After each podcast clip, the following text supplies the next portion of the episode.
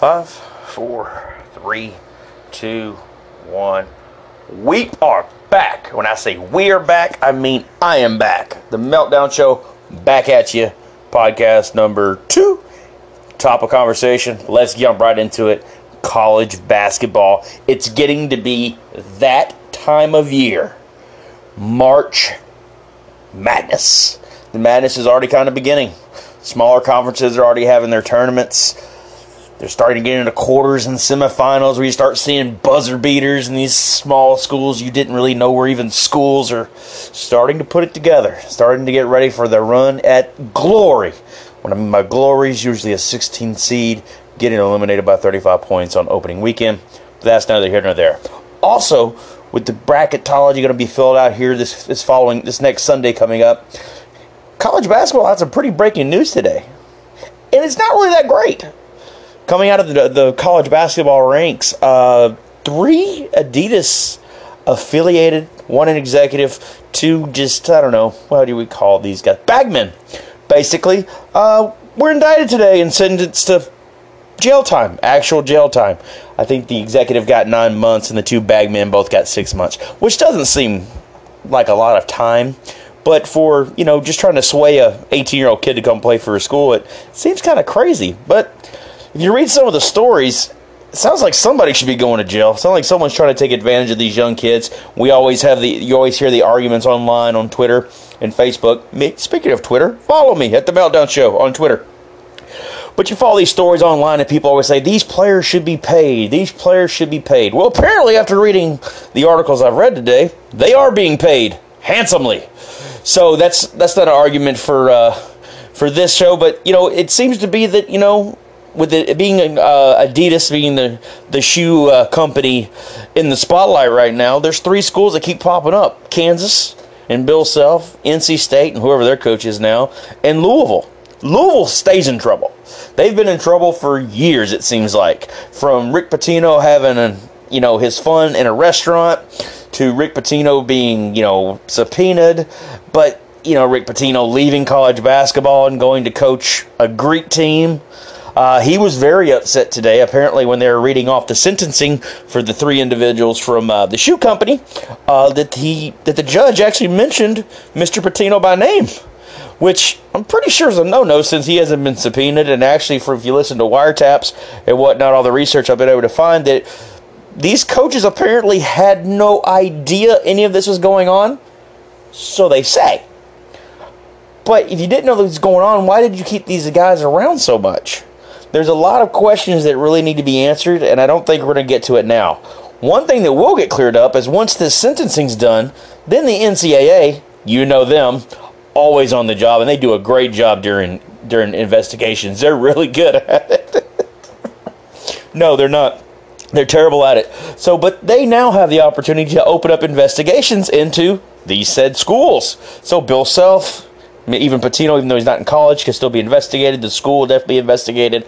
Again, it seems like Louisville's being investigated every other weekend But what does that mean for, for college basketball? Well, the tournament will go on, teams will get in, there'll be excitement, everybody will watch, people will gamble like crazy on it. It's it's it's a fun time, and college basketball does have a lot of bright spots, but college basketball as a whole seems to be capturing some of this shadiness, and it's probably gone on for years from the AAU rackets. Someone I I officiate AAU basketball and high school basketball. So I get to see a lot of these young kids grow up. And I've never, you know, officiated anybody of these caliber players, but, you know, you see these guys come through the system and you see them start playing on TV at 15, 16 years old. My God, Zion Williams has been on YouTube for the last four years, it seems like. Granted, he's a freak of nature, size wise, athleticism.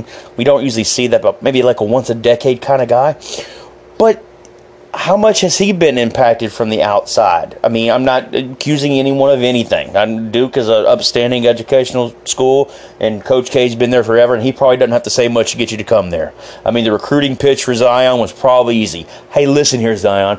We have the number one rated player and the number three rated player in the draft in the in the selection class. How would you like to be number two? That way, we'll have one, two, and three.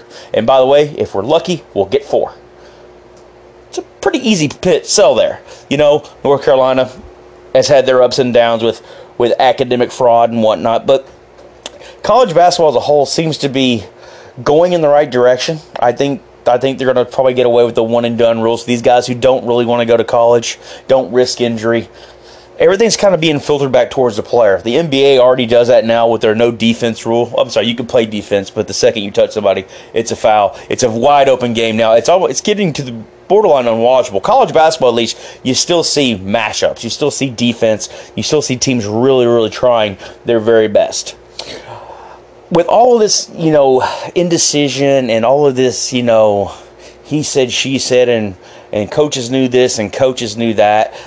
This is what it comes down to. If you've been in the spotlight before, which Rick has, I mean, and Coach Cal has. You know, you've been in these, you know, investigative. When Cal Calipari was at Memphis, you know, the Derrick Rose investigation went on. You know, did he take his ACT himself? You know, did he hire a, a sibling? This stuff goes on. I, I, think it's very minor, but it does go on, and it just kind of feeds to what's most important, and it's winning. Whenever the NCAA gets hears about these indictments, they say, "Well, you don't always. There's not always facts and truth." That's what Mark Emmert said today. He is a buffoon. He's been a buffoon for years, and that fact that he still gets to run the NCAA is a travesty. No wonder items like this goes on. Now I'm not looking for these kids to get slammed at all. They've been swayed by by money. It happens. You know, the schools and the adults in the situation should probably reap most of the buffin. But I just want to say one thing to to coaches out there, and especially one in particular who's coaching in Turkey tonight. No one believes you. Um, for you to have that much corruption going on in your program and for you to know absolutely nothing is still on you. That is something that cannot happen, and that's what the NCAA and their inept ways are trying to enforce. Watch your program, watch your kids. Don't be shady, and they and they it's just the way they are. They uh, some of these coaches, I mean, it, it's creepy to watch. I have the very fortunate uh, luck of living here in Southwest Florida. Every Christmas we have a, a, high school basketball tournament called the City of Palms, and we get to see a lot of these high-profile coaches. Most of them great guys. They come in, they talk to people, they sign autographs, they take pictures with kids. They're great human beings, you know. And there's other ones that come in, they don't say anything to anybody. They have a scowl on their face, they whisper to a couple people, and then they're gone. You know, and you can just you can visually see, you know, how people probably behave in their real lives. Although on TV they're always very positive, we played well, blah blah blah. You get all the coach speak, but what's actually going on behind the behind the uh, behind the scenes? In some schools, it, it should be a shame anyway. I don't think there should be a cap on recruiting, but what does Kentucky basketball play for recruiting? Oh my God, they have private jets. You know they fly these kids around. Why would you not want to go play at Kentucky? You know, but is that fair to Murray State or let's say a smaller school, Clemson? You know, I'm sure Clemson does it for football. So I, I think there's a lot of things that the NCAA could really, really look into. But I also think that it's kind of is the way it is because of you know outside forces, and hopefully this situation will clean up this outside force. Moving to a little bit more positive with college basketball. Today, Jim Boeheim, head coach of the Syracuse Orange, was uh, cleared of all wrongdoing in the autom- automotive accident. You didn't hear it. He was uh, traveling after a game a couple weeks back, and uh, a guy, a disabled motorist, was in the road, and Coach Boeheim's car struck the uh, pedestrian, and the gentleman died. It's got to be that's got to be a rough night. You know, you have a you win a big game or lose a big game. I can't remember if they won or lose. You go on the road to go home, and you accidentally kill someone. That's got to be devastating. He was right back on the bench the very next game. A lot of people said he probably should take time. I think it just shows his commitment to his team. Uh, very unfortunate accident. Uh, prayers to the family of the, the gentleman that died, but uh, good for Coach Boeheim to be cleared of these um, of any charges, which I don't think he should have been charged anyway. Let's move on to basketball. I mentioned it. The brackets are getting ready to be filled out in a week. Who's not excited? I'm extremely excited. But let's do a little bracketology. Let's do a little who's in, who's out. Okay, I mentioned Kansas earlier being the uh, shady basketball program that is listed in this indictment of for uh, Adidas and the NCAA, but something else also happened this season. This is the first time in 14 years that they didn't win a share of the Big 12. Let that sink in. The last time they didn't win the Big 12 regular season, or at least a share of it, Chris Paul was a freshman at Wake Forest. George W. Bush was in his first term as president. So it's been a minute. Now, granted, Kansas has had some horrific injuries, and, well, here's another thing had a player who is ineligible. That's air quotes just in case you didn't know, uh, Mr. De Sousa was unable, ineligible to play this year. He will probably leap right to the NBA. Azubuike, their big man for Kansas, injured very, very early into the season. I think when Tennessee played him early this year was his last game, actually. I think he only played half of that game, if, if my memory suits me, which I'm not 100% sure. So he's been gone. They've lost another player. Now, Kansas is going to be a three seed in the tournament. They're a great basketball program. Coach Self has been there for years. I know he's in a little bit of heat right now with all this going on, but he's not the only coach. So he, he's going to have to really put that behind him and really try to get this team playing well. Kansas is a dangerous team anytime you see Kansas on your bracket line, you know it's going to be a very, very long night. So, with Coach Self struggling with that, let's just go conference by conference and see who's who's got going, who's going to be in, who's going to be out. Let's start with the ACC. The ACC is probably going to get more teams than any other conference. I think if you look at projections and you read reports, they're probably going to get anywhere between seven and eight teams. And you know the no-brainers right out of the way: Duke, lock; Virginia, lock. North Carolina, lock.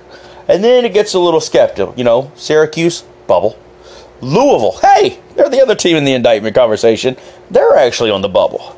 So with these teams like lurking out there, plus you have another, I think another team that's going to be in for them, Florida State and also Virginia Tech, if they can, you know, stop losing. I think they'll be able to really help bolster that ACC um, resume for the for the college basketball tournament. Well, here's the thing: I only think two teams off this out of these teams for the ACC can win it: Virginia and Duke. I don't think any of these other teams have a chance, but they're going to get the teams in because a they're a very strong basketball conference, and b these teams are really well coached and are really good. SEC, or as I like to call it, the best conference in any sport in the land. Basketball here is very good. They have a projected to get between six and seven teams. It's a no-brainer, right at the top, the best team in the SEC. I don't care what you say and yes, I'm a Tennessee fan, is the University of Tennessee Vols. They are the top team in this conference, but then you have teams right on their heels. You have Kentucky, who, by the way, if you look at projections, you know they're both tweener. There's a sliver of percentage point of who is better in the conference, so it's a dead heat. They're pretty much a dead heat. But teams you don't sleep on, teams you do not sleep on, LSU. LSU is athletic. They're long. They play, defend really well, and they're going to be a tough, tough out in the SEC tournament. So when it comes to tournament play, if you have LSU on your line in that semifinal, it's going to be a long day. Tennessee played LSU down at LSU, lost a close one. LSU beat Kentucky on the controversial tip-in. LSU has talent. They're going to be there. A couple other schools for the SEC, Mississippi State. Tennessee played them the other night, beat them by 15. They're kind of an up and down team. You never know what you're quite going to get with them. Um, Auburn, Bruce Pearl, former Tennessee coach, has Auburn playing a little bit better. They've lost some games they probably should have won this year. You never know what you're going to get with them. The SEC lower half is not really as good as the as the upper half. That is that is blatantly true. Bubble teams. Uh, Mississippi, Ole Miss, definitely. I don't know what you want to call them. Are they blue dogs or bear, beaver cats or whale sharks? I don't know what their mascot is now. They have like 15 of them because, heaven forbid, an adult there make a decision. Also, Bama on the bubble. I don't think Bama's going to get in. I don't think they have. Uh, I think they have really good players. They have Petty and a couple other younger players there, but I don't think they're having enough to make a run this year. Maybe look next year after another recruiting class and see if uh, they can get Alabama into a little bit better position. A team I think that's on the outside looking in the SEC is Florida. They they have talent, but they have not been able to put together. They have not been able to uh, win a big game this year. They've actually been beaten pretty handily. LSU took them down. Kentucky, Tennessee. I mean, Tennessee swept them. I think Kentucky swept them. I mean, so they've had a really, really, really tough year. I, I think moving forward, I think Florida's waiting for next year to kind of build their processes. Big Ten. Now, this is what I hear on social media, Twitter. Like I said, once again, if you're on the Twitter machine, follow me at The Meltdown Show. Here we go. Big Ten teams. Looking to get probably about five or six teams in. You know, most of you are going to hear it, see it now. Once I mention this on Twitter later, oh, they're going to get at least 10 teams because it's the best conference in basketball. It's not the best conference in basketball at all. Big Ten, top of the Big Ten, everyone knows it, Michigan State. Sparty, back where they belong, at the top of the conference. But hey, right behind them, rival, Michigan.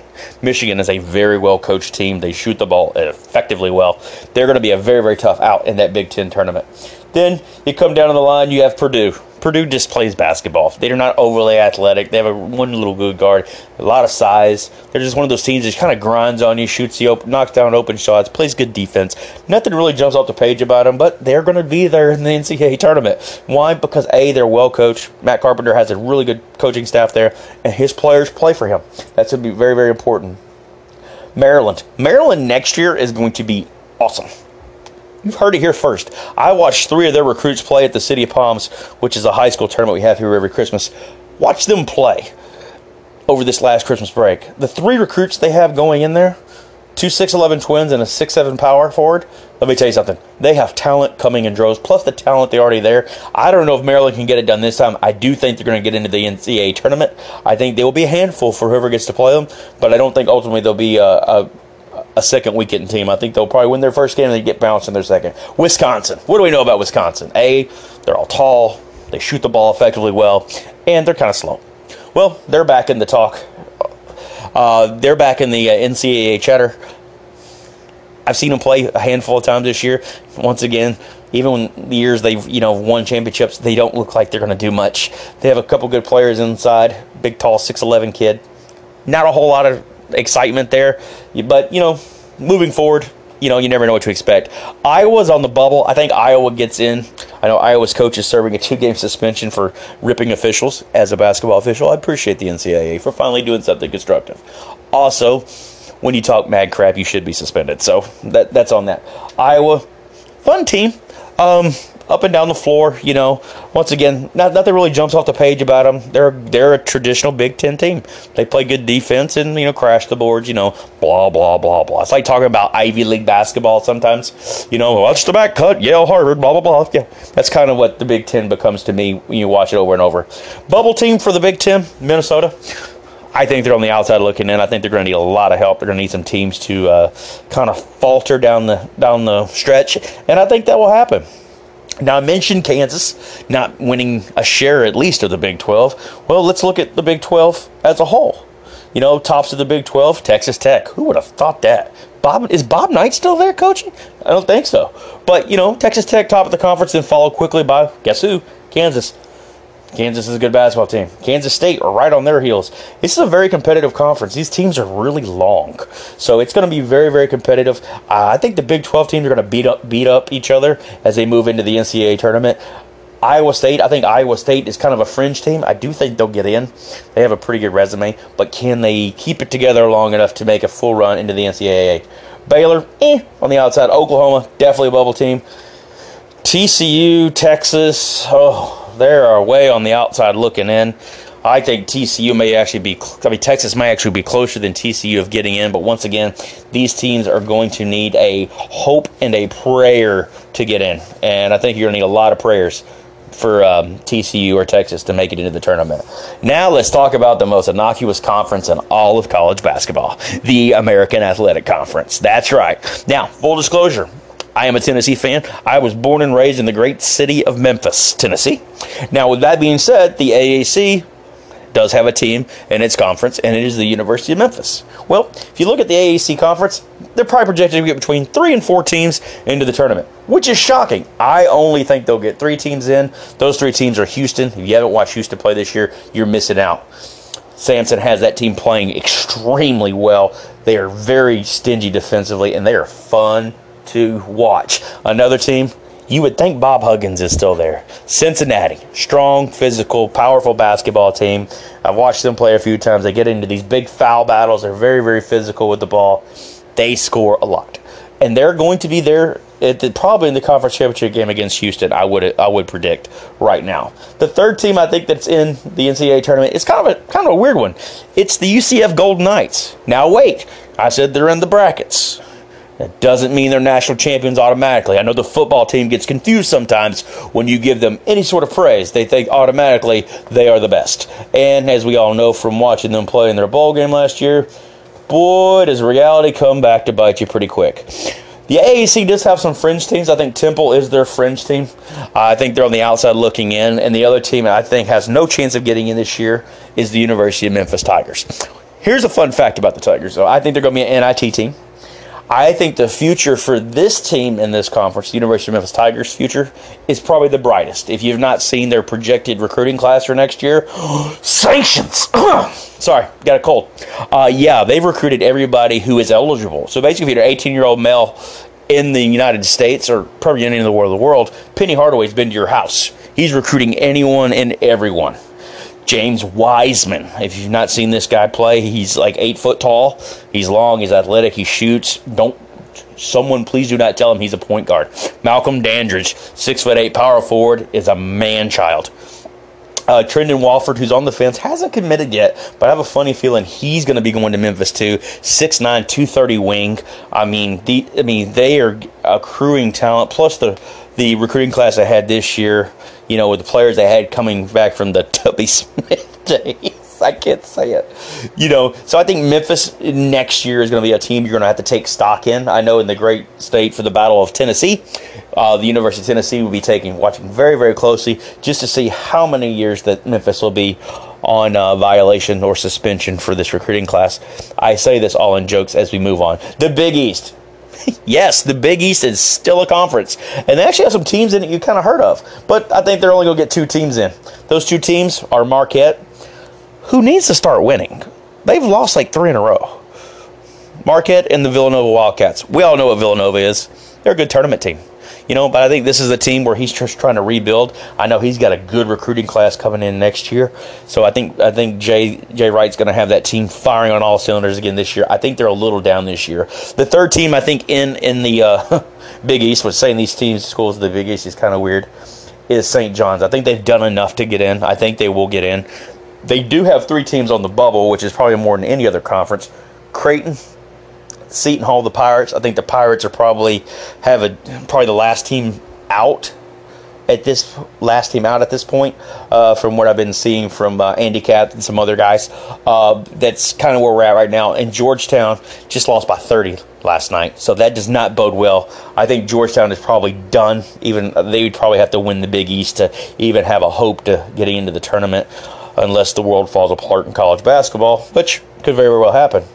The Pac 12, or as I like to refer to it, the irrelevant 12. Because the Pac 12 basketball is really, really down. Because they only get they only projected to get two teams. It's easy, Washington and Arizona State. And then after that, good luck.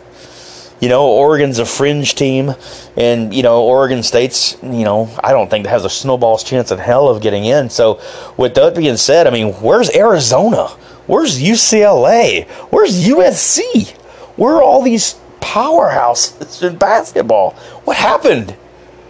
What happened to UCLA in basketball? Why are they not more relevant? Arizona, well, we mentioned earlier three schools that were in trouble for indictment. Arizona, you know, Sean Miller, good coach.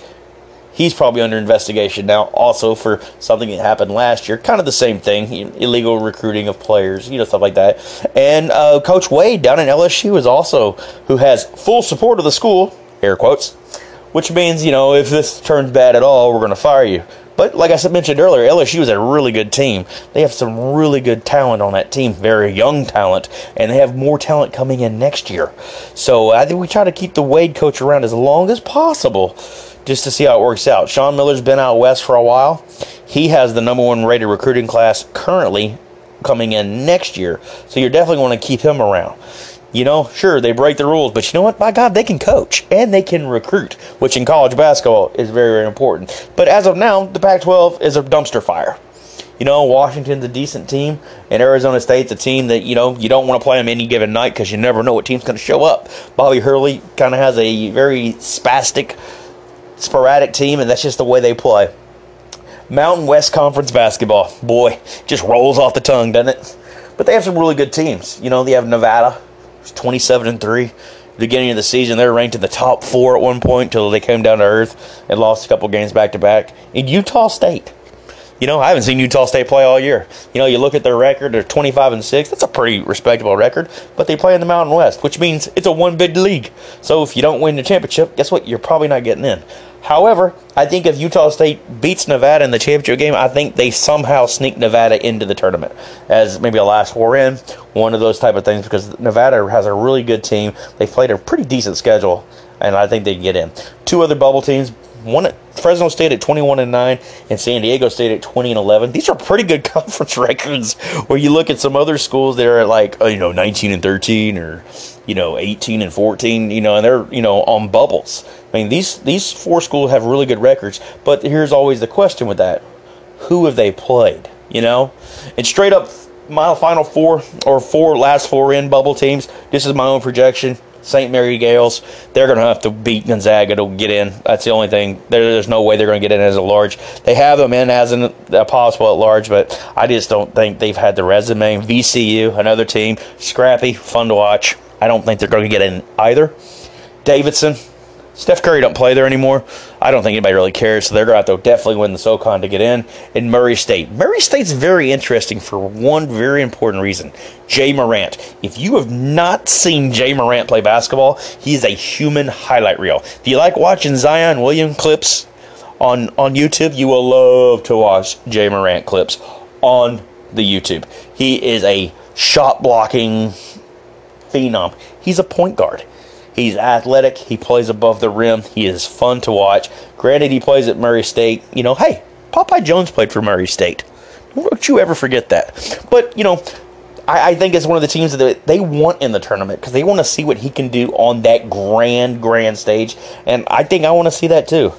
I think. Um, I think with Ja Morant and some of these other, you know, high profile players moving on to the next level, you know, it's something that you really want to start looking into. Um, and speaking of the next level, let's talk about it. We mentioned Ja Morant, we mentioned Zion Williams. Let's talk about prospects. You know, the NCAA tournament will come, it will go. We'll play one shining moment. We'll use our our uh, water our water ladders to climb up and cut down the nets with our scissors, and we'll all celebrate and joy as confetti falls on one team and the other team, you know, pretty much ceremoniously goes and has dinner you know, that's kind of what will happen. But hey, let's talk about the players that are going to be moving on to the next level. And let's talk about those top prospects. You know, first and foremost, one of the players on everyone's mind because we haven't seen him since he got hurt in the first North Carolina game is Zion Williams. Is he okay? We don't know. It's been confirmed he's probably not going to play Saturday night against North Carolina. So this means you'll have a Duke Blue Devil who played all of 33 seconds against his rival North Carolina in college because there's no way in hell that Zion Williams is coming back to Duke next year. There's zero possibility of that. No way whatsoever. He's a projected top two pick. He is gone. He's fun to watch if you have not seen him, which if you're listening to this podcast and you have not seen him, he is six foot six, 272 pounds. Oh dear God, he's huge. But hey, he's got teammates on this team that are projected to be two and three in the same draft. Let's talk about shooting guard RJ Barrett. I've watched RJ Barrett, like I said, in high school, watched him play for three years down here. Let me tell you something. He is probably one of the most explosive players I've ever seen play here. Now I've seen John Wall, Kevin Love, you know, Tyreke Evans. I've seen some really, really talented players play here. RJ Barrett's probably top of that list. He is a no-brainer one or two pick if you ask me my humble opinion, and the meltdown showed who they would pick if they were an NBA franchise, I would take RJ Barrett number one overall. And I'm not even kidding. I know some people are like wrecking their cars or throwing their hands up or t- calling me an ugly word. Guess what? That's my opinion. Number three, this is where it gets a little dicey. I think the third best player pr- prospect in, in this year's coming out to the NBA is Ja Morant of Murray State. He's explosive point guard. He's He's kind of like a Marbury back in the day, but I think he's more athletic. He gets the ball, he can pass it, he can shoot it. He likes to play defense. I think he's going to be a steal, especially for a team who's tanking. You know, pick a team that's tanking. The Spurs, the Suns, the Kings. It seems like 30, three fourths of the NBA is tanking. Ja Morant can make a team very, very good, very, very quickly. Another great player coming out more than likely Cam Reddish. Cam Reddish is long. He can shoot it.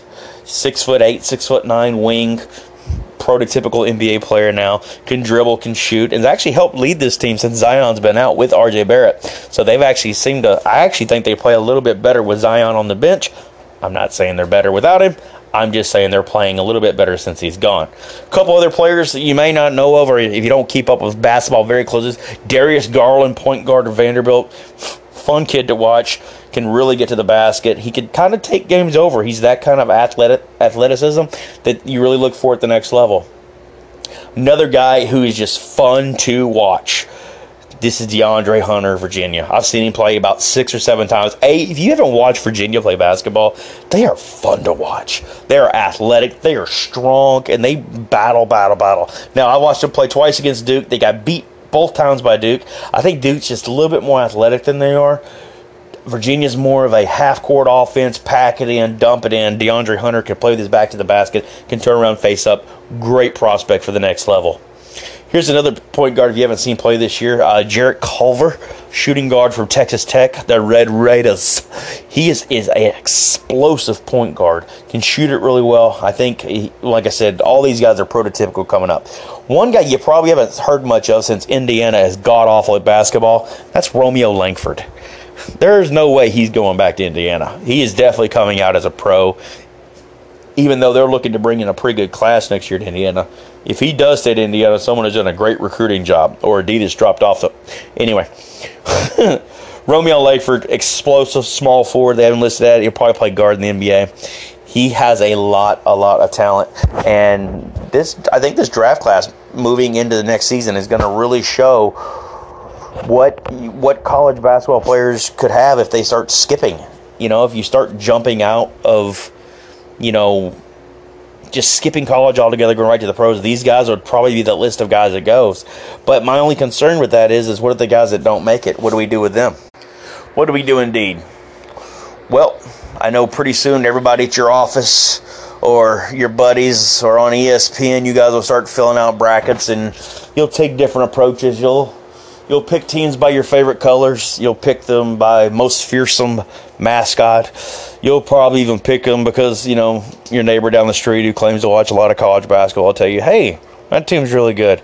I am going to give you the Meltdown Show Final Four, and I'm pretty excited about it. A lot of thought process went into this. Here is my Final Four Duke, Tennessee, Virginia, and Gonzaga. Tennessee and Gonzaga will play for the national championship.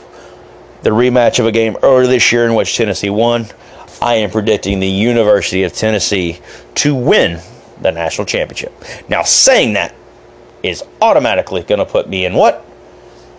That's right. I probably jinxed them. But you know what? It is what it is. That's your meltdown show for March 7th. Thanks for listening. And hey, go out and watch some sports.